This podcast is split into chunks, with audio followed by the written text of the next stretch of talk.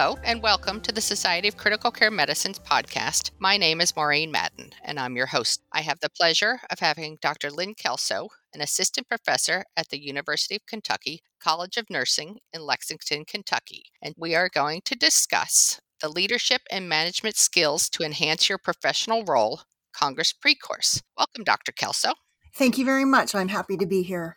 I'm loving that we're going to have this conversation. So, before we get started, do you have any disclosures? No, I do not. Okay. So, I'd love for you to tell me a little bit about the leadership and management skills to enhance your professional role pre course. I had not really known a lot about this, but I had been toggling through the Society's web pages and I came across it and I also discovered it in the pre course. And due to my responsibilities, often I can't attend some of the pre courses. So I'd love to hear about how this was created, and then we'll talk a little bit about what the content is and how everybody else may have the potential opportunity to access it. Well, thank you very much for that. This came out of the LEAD committee. The LEAD committee stands for Leadership, empowerment, advance, and development. And really, it's a committee that was looking at providing information to society members that can help them with their career and advancing their career, but in matters that are not clinically related. So other areas where they might need help, if they want to run an ICU, if they want to go into private practice, different things that they might want to do to advance their career, working with other people, leading teams that again, aren't met by the clinical information that we receive from the society on an ongoing basis. So this is the second pre-conference that the lead committee has put on. We did our first last year in San Francisco. And so a lot of the information we are using in the pre-conference comes from querying the membership and what type of topics are they really interested in that could really help them in their career advancement. And some of the things that we really look at are financing and how to work with finances within a department, within an ICU. How can they work with that? And as they learn more about that, how can that help them to really take on more of a leadership role or a directorship, maybe, of the ICU? Working with people in teams if they want to be in a leadership position, they're going to have to work with a lot of people. So there are going to be conflicts that they have to help resolve, that they have to work with. And we see conflicts all the time in our clinical role. But when you're pulling that out and working with that as a manager, it's a little bit different. And we don't always have the same skill set or don't feel as comfortable working with more peers as opposed to patients or family members based on how you started describing the course, is this targeted to anybody specific in mid career, later career? Is it early career, open to anybody? We are trying to really help people who are maybe not brand new in their career. There will be information that can still be helpful for people who are just starting out, but people who have been maybe in their position for a year or two or have some experience in that position that want to start looking at advancing further. Then people who may be in their mid career who are looking at maybe making a change. Instead of doing as much clinical, they may want to get more into an administrative role or eh, do do a directorship role as opposed to, again, being active on in the ICU as much because that takes a lot of energy and work. And so they might be looking to pull back from that. It may be a work life balance that they're trying to develop a different role for themselves. So even in mid career, this can be helpful. And there is some information that can be helpful for people who are I don't want to say near the end of their career, but are looking at kind of winding their career down. But how can they really help younger providers and younger healthcare workers to really elevate their level of not just practice, but their managerial skills and their mentorship and their teaching skills and their non clinical expertise can be very helpful for people in newer stages of their career. I like how you phrase that newer stages because it applies to everybody. Yes. Across the spectrum, then. The other piece that when I look at the agenda, which I want to ask you a little bit about in a moment is these seem to be topics that most individuals in a health care role. You're not given that in your foundational education or even as you go on to specialize in such. So I think there's enormous value here and there should be an enormous appeal for all of these things because many people I've talked to say they've taken on the leadership or the managerial roles, and all of a sudden they're faced with budgets and things such as that. And they're like, this was not something they were taught. So right. I think that there's, as I said, a really big appeal for a broad spectrum of individuals. So just to talk about the agenda, and you already referenced that last year was the first time. And then you said you got a lot of the topics because you were querying the membership. So yes. is this dynamic course? Are there foundational elements that you want to keep? Because it looks like, as you were talking about, that there are these more business model types of components. And then, as I put them in, your more professional development, maybe, or your a little bit more to your personality and how to make it work best with other people. I think when we when we really looked at and we looked at some of the topics that we provided last year and some of them were very well received and people really wanted to continue almost the discussion around some of those topics, like some of the managerial skills, some of the financial skills that you mentioned, because those are things that while you may touch on them somewhere, you don't get anything in depth within your educational processes or within your fellowship or within, you know, any of your early career to really be able to understand what am I getting into if I'm going to be a manager and I'm going to have to deal with the budgets. And so looking at some of that, so what do you have to do with that? Some of the questions that people had a lot of were related to conflict and conflict resolution and how do they work with not only just peers, and how do you manage conflict with peers? But if you happen to have conflict with somebody who may be at a higher level than you, how can you best go about that? And because you don't want to burn bridges, you don't want to lose those relationships, but you have to be able to understand how to go through them and really to make an impact so that you can have a positive outcome with that. So looking at that, and there's a big thing we, we recognize, and we've recognized this all through healthcare, is differences between the different generations that are out there. Those of us who are nearing the end of our career and are looking more toward retirement. You know, when we started out, there were no cell phones and there was not easy internet access and there was a it was a lot different when we were there versus how people are coming out and starting their careers now. So how do you link and how do you bridge some of those gaps and how do you understand how to work together so that you can get the best outcomes for again not your patients because that's a clinical piece but how do you get the best out of your team and out of the providers and the healthcare providers that you are managing and that you are working with so we looked at that, and that's where some of the personality testing comes in, understanding what your strengths are, understanding what the strengths of your team are, so that you can really make sure that people are being utilized to their best advantages. Not having somebody who is really, really good at coming up with new ideas, trying to do all the little nuances of all the minor details because they might not be detail oriented. Whereas you might have somebody who's very detail oriented who would work very closely with somebody who can come up with these great ideas but isn't quite sure how to actualize them. So how do those personality traits really work together? we looked at not only mentoring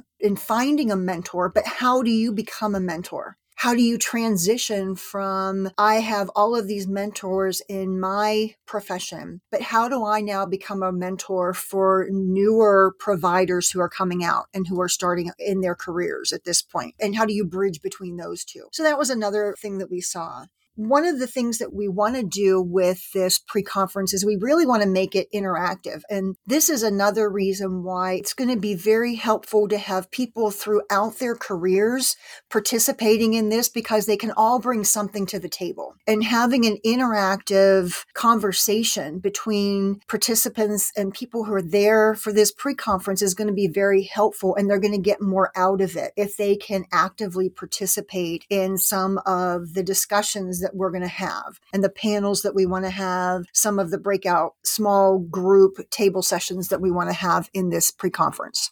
So, this is the pre conference that's going to be held at Congress in January of 2024.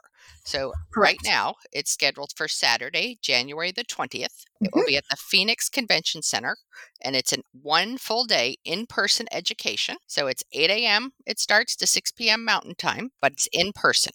And I will say though, the five to six p.m. is a social hour, so Okay, so that's always a draw too to make sure Yes. that you finish get up, move up. around a lot more, and and really interact with everybody who's there. But on the premise that, as you said, you want this to be interactive, you want it to Mhm. be engaging. I have one question then. Yes. Is the registration limited to a set number of persons? We do not have that at this point. I mean, if if we had a huge number of attendees who wanted to, uh, there might be something limiting uh, limited in the room that we are using. But as of right now, there is no limitation. It's not like when some of the pre-conferences where you're using a specific amount of equipment that you can only have so many people attending. We don't have that limit at this point. Excellent. So that should be very reassuring to individuals Yes. who hear this as it comes closer to Congress and may not have realized that this valuable piece is there for them to access. One of the other things I was thinking as you're speaking, and we're going to talk about the agenda a little bit more, is you talked about personalities and doing some of those testing pieces to this. I don't see it specifically in the agenda. So, is there pre work that you're going to assign to people, or will you do some of these personality tests while you're together? We would like people when they register, there will be some information that we would really like them to do, some things that we would like them to look at before they come to the pre conference, because then they will be able to be more actively involved in the discussions that we have. And some of the flipped classroom type presentations that we really want to do, because again, we're really wanting to make sure that people don't just listen to how to handle a crucial conversation, but maybe participate in one and really have more action in being able to work through some of those maybe crucial conversations or difficult pieces of conflict that they might come upon. So there will be some pre work that we would like people to do before they get there. We're not going to turn people away at the door if you don't have it done. This is what we would like you to do. And we think that you would be able to get a little bit more out of the pre conference. But certainly, there are many people who have already done multiple different personality type tests they may not want to do another one. There's many of them that are out there. If you kind of already have an idea of what your personality type is, what your strengths are, you may not see a need to do another one. Sometimes they're fun.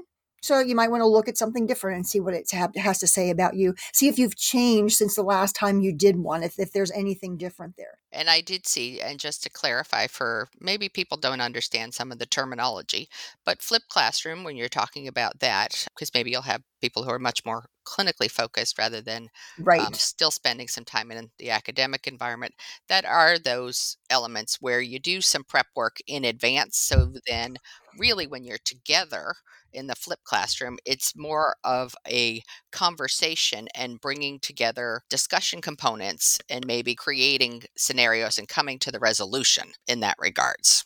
Correct. Yes. And some of those that we want to do that with are, are, again, the conflict resolution, the crucial conversations that you could have with somebody else, because you will definitely get more out of being able to participate and actively work through exercises in that situation than you would be just listening to somebody talk to you. Can you just touch on crucial conversations a little bit for individuals who may not realize that that's a actual process and that's been well documented and written about? Yeah, there is a lot of research looking at best ways to go about holding and having crucial conversations with other people. And it always is going to depend upon how emergent it is. I mean, if you're in the middle of a clinical situation and you see somebody doing something incorrectly, that crucial conversation needs to happen right now and we need to fix it to prevent any error from occurring. But a lot of times there may be people who have differing opinions, people who want to do things a different way. And there's conflict between members of the group because of it. And each side kind of sees their way of doing something as being more important or that they know more and you should do what I say and how I say it. So determining that there is a difference of opinion. It could affect the outcomes of potentially patient care. It could affect the outcomes of the workings of the team, identifying that there is a situation present and then figuring out who are the, the people who are involved in this and who do you really need to talk with about what's going on and making sure that you understand where you are coming from and that you understand what your abilities are when you're talking about this, what your goal is for having this conversation with somebody else. Where do you want to get to? Do you want to find a middle ground? Do you recognize that this is the direction that we are going. So I want you to be able to get on board with that and be comfortable with it. Or do I want more of your opinion in there? And I really want to hear what you have to say and figure out how we can bring some of those pieces into there. You want to make sure that there is one, there is some kind of conflict and we're just not making it. Sometimes I think we're very good, particularly with social media, about making conflicts that don't really actually exist, but making sure there is something that needs to be discussed among team members. You want to make sure, again, if you have the time to do it, that you're in a very safe environment, that you're keeping things confidential, that you are able to be trusted with the information that people are sharing with you so that they can feel comfortable really bringing forth some of the concerns they might have, the problems they might see, and and really looking at then how can we utilize the information I'm bringing forward and how can I help somebody to move past what's happening. I think this is really exciting. From a personal perspective, I have always strongly advocated for effective communication and really tell people about that words truly matter and the words you choose because you, as you said, with social media, creating a conflict where it really doesn't exist, but it's about perception. So mm-hmm. it doesn't matter what you thought maybe you were putting out there, somebody else perceived it in a different manner. So I think looking at this agenda and also looking afterwards, you have full access to the online course with the expert presentations also is incredibly valuable because maybe in the moment in time, something was sitting in your brain and you just needed to go back through it and hear it again and it resonates more effectively. So I think that's a great value that you continue to yes. have access to this. You're interacting with the people who are presenting some of the topics there. So you you are going to have access to, you know, we all a lot of us we shared email addresses and we shared contact information so that if people who were participating in the pre-conference had questions about something specific, they had somebody they could access. They could somebody that they could communicate with to try to figure out, you know, how can I go about this the best way. So at this moment right now, do you have any ability to describe who may be some of those subject matter experts? Are you going to be part of this course in Phoenix? Yes, I will be part of the course in Phoenix. There are a number of us, mostly from the lead committee, who are part of the lead committee, and those are members of the society from all different backgrounds, all different professionals. We have physicians, nurses, nurse practitioners, physician's assistants, respiratory therapists, farm pharmacists. So we really are trying to make sure that we are definitely filling that multi professional piece so that we can really bring in information from all the different areas that we have. And we have people, there are some of the members of the team or of the committee who have more expertise working with, say, budgets and the financial piece because they've done that a lot in their career. So they are going to be presenting some more on that information. We have some who have done more with developing teams and really looking at the strengths of the members of the team and how can they work best together. And they're going to share their expertise on that. People who have some members of the committee who have really worked with conflict and conflict resolution and how have they been able to manage that in their in their practice setting within their department within their division with the professionals that they work with. So we are trying to to pull people who do have expertise in these areas. And if we would have no one who, who does that, we are asking people that we know from the society or even from outside of the society who might have expertise in a specific area to join us so that they can provide the information that could be very helpful. So, this is really exciting. And we're almost out of time. So, I have just two items. One, I want to encourage any of the listeners if you want to learn some more about the Leadership Empowerment and Development Program, you can go onto the Society's website and look under Career and Leadership so you can investigate this a little bit more.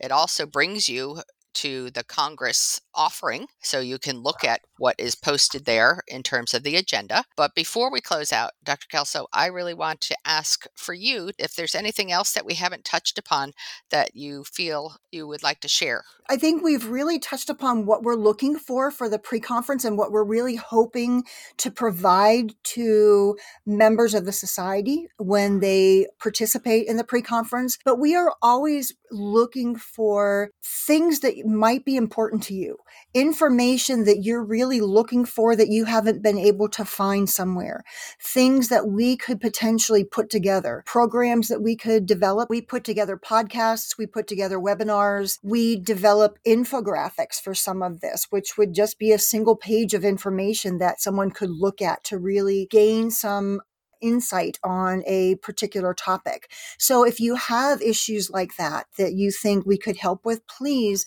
you can send them to me, you can send them to the society, and they will be forwarded to the lead committee and we can look at developing something that could help that out. Excellent.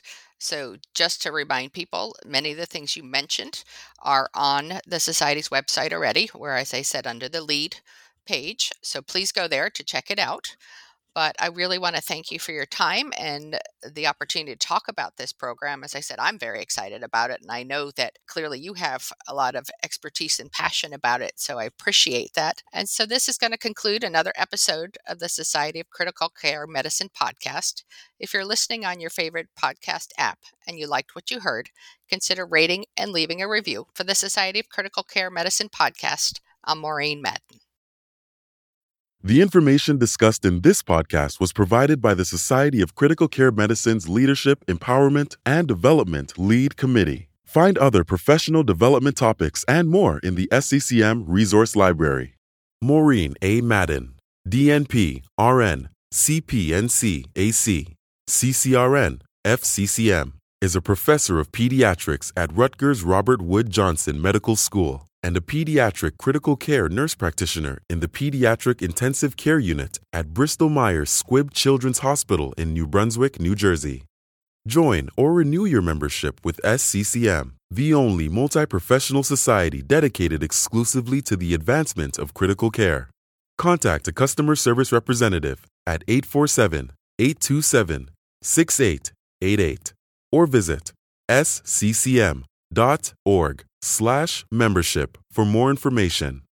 The SCCM podcast is the copyrighted material of the Society of Critical Care Medicine, and all rights are reserved. Find more episodes at sccm.org slash podcast. This podcast is for educational purposes only. The material presented is intended to represent an approach, view, statement, or opinion of the presenter that may be helpful to others. The views and opinions expressed herein are those of the presenters and do not necessarily reflect the opinions or views of SCCM. SCCM does not recommend or endorse any specific test, physician, product, procedure, opinion, or other information that may be mentioned.